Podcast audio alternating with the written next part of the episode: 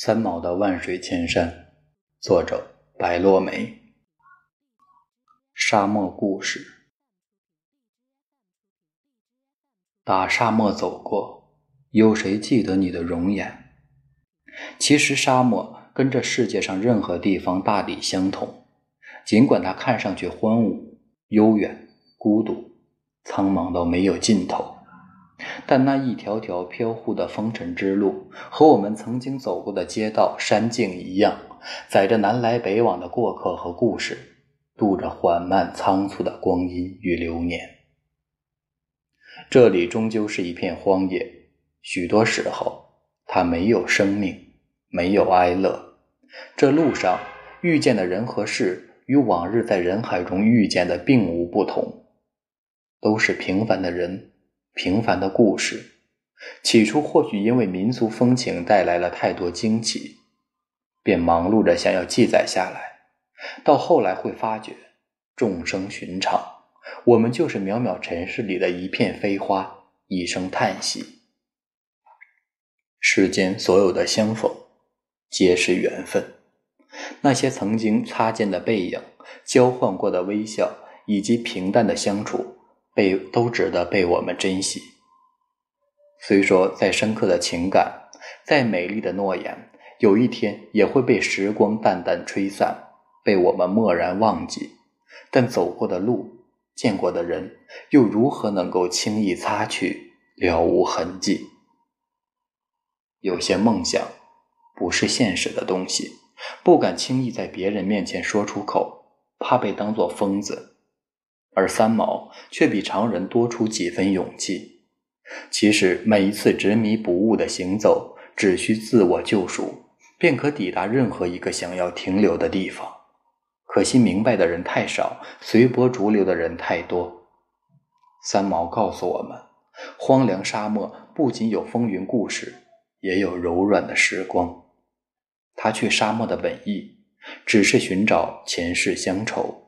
背一个空寂的行囊，消磨碌碌的光阴，做一个无为之人，却不知他把撒哈拉的日子兑现成了文字。这些文字栩栩如生，洞悉一切。浩瀚无际的沙漠，最让人牵挂的就是水。从来没有人询问，在这片没有一叶小舟的沙海，三毛是如何乘风破浪、泛波远行的。三毛在沙漠里寻找到一件与水相关的趣事，后来他写了一篇《沙漠观浴记》，给我们讲述了他与撒哈拉威女人共浴的奇妙过程。那日，三毛在镇上的理发店后面一条肮脏的街道，发现一间破旧的小屋。这房子门边上居然挂了一块牌子，上面写着“全”。进去之后，才知道。这是撒哈拉威人的澡堂。后来，三毛花了四十元钱，在这个气味刺鼻的澡堂与撒哈拉威女人共浴。在这里，三毛第一次看到沙漠从土地，看到沙漠里从地上冒出水来。那是一口深井，许多女人裸露身子在井旁打水，嬉戏玩笑，情景十分动人。素日里。这些女人被衣裙层层包裹，竟不知全裸的身子是那么胖大。在暗沙漠里的审美观念，胖的女人才是美。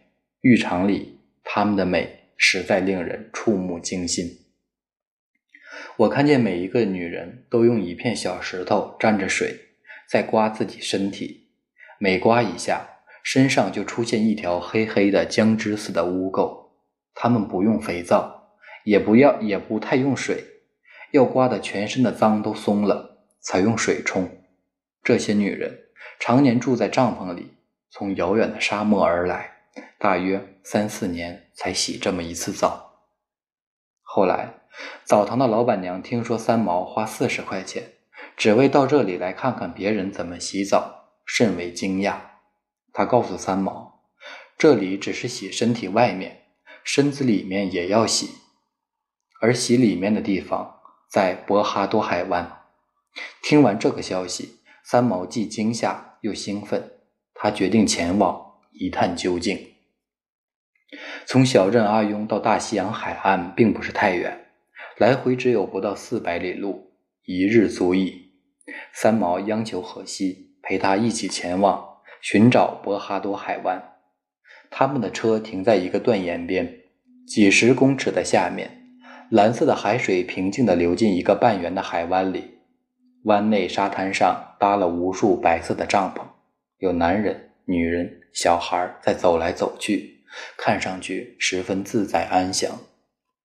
三毛既羡慕又叹息着，觉得这个乱世居然还有这样如同桃源的生活，仿佛是在撒哈拉沙漠里一片从未被人勘探过的净土。空气中弥漫着安静与平安宁与平静的味道。和素日里风声四起、黄沙半黄沙遍野的景致相比，仿佛是两个世界。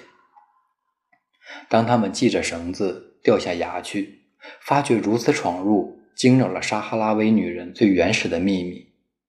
这些本该属于撒哈拉威人独有的习俗与私密，就这样被他们一览无余。三毛用文字将整个过程详细描述，可谓惊心动魄。三五个全裸的撒哈拉威女人在提海水，这些女人将水桶内的海水提到沙滩上，倒入一个很大的罐子内。这个罐子的下面有一条皮带，皮带管可以通水。一个女人半躺在沙滩上，另外一个将皮带管塞进她体内，如同灌肠一样，同时将罐子提在手里。水经过管子流到他肠子里去，水流光了一个大罐子，旁边的女人又倒了一罐海水，继续去灌躺着的女人，三次灌下去，那个女人忍不住呻吟起来，接着又再灌一大桶水，她开始尖叫起来，好似在忍受着极大的痛苦。这条皮带管终于拉出来了，又插进另外一个女人的肚内清洗。而这边这个已经被灌足了水的女人，又在被口内灌水。这个灌足水的女人蹒跚爬起来，慢慢往我们的方向走来。她蹲在沙地上开始排泄，肚内泄出了无数的脏东西，泄了一堆。她马上退后几步再泄，同时用手抓着沙子将她面前泄的粪便盖起来，这样一面卸一面埋。卸了十几堆还没有停。更令人诧异的是，这个女人蹲在那里，忽然唱起歌来。躲在一旁窥视的三毛再也忍不住这样滑稽的情景，禁不住大笑起来。众人发现了他们的行踪，两个人只好落荒而逃，在惊魂未定中结束了这场奇特的沙漠观遇。在沙漠。这种落后又特殊的文化习俗，总让人出总出出人意料。三毛的娃娃新娘写的则是他经历他亲历一个撒哈拉威十岁女孩的婚礼，邻居姑卡只是一个十岁的小女孩，就已经定好了婚期，这让三毛心中对她生出一种无以伦比的怜惜之情。撒哈拉的风俗，聘礼是父母嫁女儿时很大的一笔收入。昔日沙漠中没有钱币，女方所索取的聘礼是用羊群、骆驼、布匹、奴隶、面粉、糖、茶叶等礼品来计算。现代文明，钱币取代了这些物品。姑卡的未婚未婚夫阿布蒂是警察，生得高大英俊，目光温和，谦逊有礼。三毛看到阿布蒂之后。特意转告姑卡他未婚夫的美好消息，希望可以在婚前给这个小姑娘带去一丝安慰。结婚前一日，三毛将一只假玉镯子送给她当礼物。这个玉镯是姑卡过去一直想要的。依稀记得那个黄昏，辽阔的沙漠被夕阳染成一片血红。三毛在沉寂的鼓声中幻想着一段天方夜谭的美丽故事。然而。婚礼的结束，却令三毛心底有种难言的失落与惆怅，因为他听见了古卡那如哭泣般的叫声。虽然依照风俗，新娘必须哭叫，但那声音叫得那么痛，那么真，那么无助而悠长，这声叫喊打湿了三毛的眼眶。等到阿布蒂拿着一块染着血迹的白布走出房来时，他的朋友们就开始呼叫起来，声音里形容不出的暧昧。在他们观念里，结婚初夜只是公然用暴力去夺取一个小女孩的贞操而已。三毛为这个只有十岁的小孩子感到无奈而心痛。撒哈拉的几年生活有太多故事，有些被三毛记载下来，写成文字；有些被相机拍摄下来，收住了魂魄；还有些永远的被他铭记于脑中，烙刻在心底，不为世人知晓。从白手起家。那段初到沙漠时所经历的艰辛与酸楚，到素人渔夫那次为了挣钱痛苦打鱼和坎坷卖鱼的过程，这对天涯情侣从苍茫荒漠中遭遇了许多困境。还有一次最诡异、最惊险的事发生在荒山之夜，他们驱车去了迷宫山，想要去寻找小乌龟和贝壳的化石。夜幕夜幕黄昏时。车子误入一片沼泽地，荷西也被深陷泥沼之中。几秒钟的时间，你已经埋到了他的腰部。三毛叫荷西抱着一块石头，在一旁手足无措，不知道该如何将他拯救。地平线上亮起的车灯，让三毛兴奋地以为找到了元首，竟不知碰到的是几个歹人。三毛拼尽全身力气才将他们挣脱，又冒着零度的气温。独自奋力救出了沼泽中的荷西。这一次，三毛深切地感受到挚爱的人差点在身边死去的恐惧与悲痛。这就是沙漠。此刻，你看它暮色温柔，转身可能就是天崩地裂。沙漠的地貌与气候变幻多端，让人无法揣测。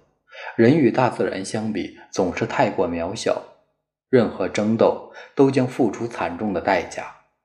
其实背上行囊走进撒哈拉的那一天，三毛就深知会遭遇许多意想不到的危险，但亲身历经历经过的结束最为刻骨铭心。大漠风光，时而沉默安静，柔情万种；时而风沙漫天，悲壮苍凉。几年光阴，已是酸甜苦辣皆尝遍。三毛就是那个桀骜的女子，她打烟水之国而来，穿越渺渺人群，来到这险要的沙漠，在艰难步履中找寻一点点乐趣，一丝丝慰藉。那是一方宽阔到永远无法逾越的荒漠之地，无论是缘是劫，三毛终究这样来过。他将自己无情地抛掷在这荒芜的沙漠，再引进天边那一片苍凉的月色。有一天，他留下孤独的背影，消失在梦中。